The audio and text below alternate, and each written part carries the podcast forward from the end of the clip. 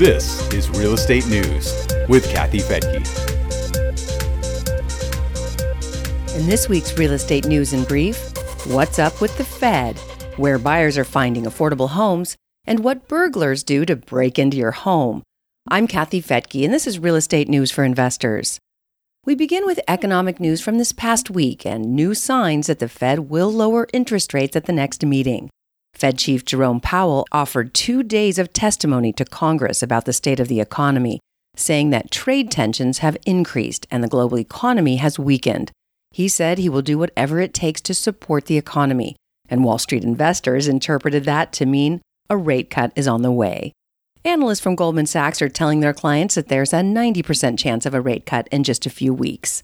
The Fed chief also addressed the low rate of home construction during his testimony. He said it's due to a series of factors that include a labor shortage in the building trades and higher cost of materials.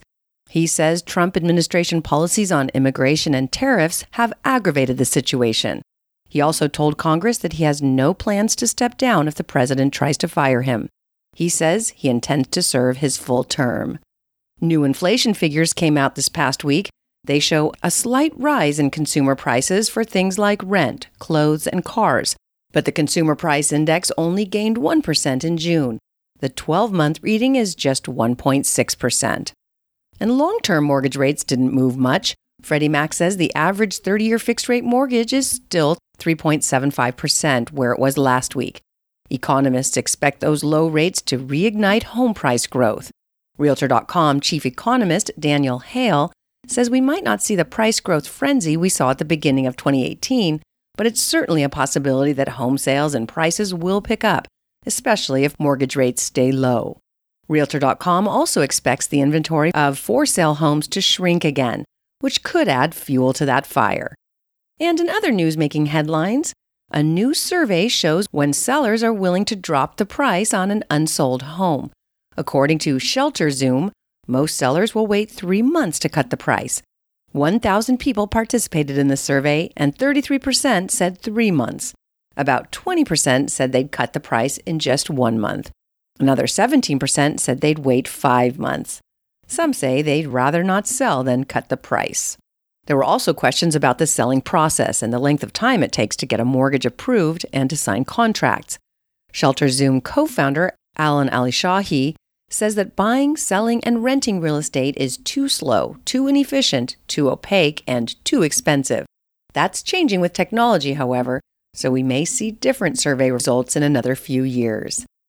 Mortgage insurance may soon cost about half of what it costs now. The House of Representatives passed a bill that would slash the cost for first time homebuyers with FHA loans. In order to get the discount, they'd have to complete a counseling program on personal finance and homeownership.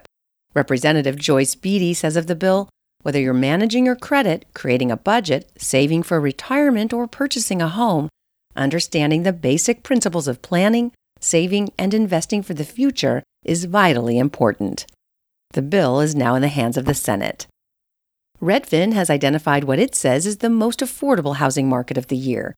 The real estate website says that El Paso, Texas is so affordable that the average buyer can afford 9 out of 10 homes in that city. The average buyer is someone who earns the national median income of about $61,000 a year. Redfin agent Maggie Garcia told Housing Wire that a lot of people are moving to El Paso because of the affordable housing market. The job market has also been good thanks to the Fort Bliss military base. Garcia says the cost of living has been reasonable for many years, and as a result, the rest of the U.S. has noticed our border town more and more. The influx of people is also pushing home prices higher. They were up almost 8% year over year in May to a median of $168,000.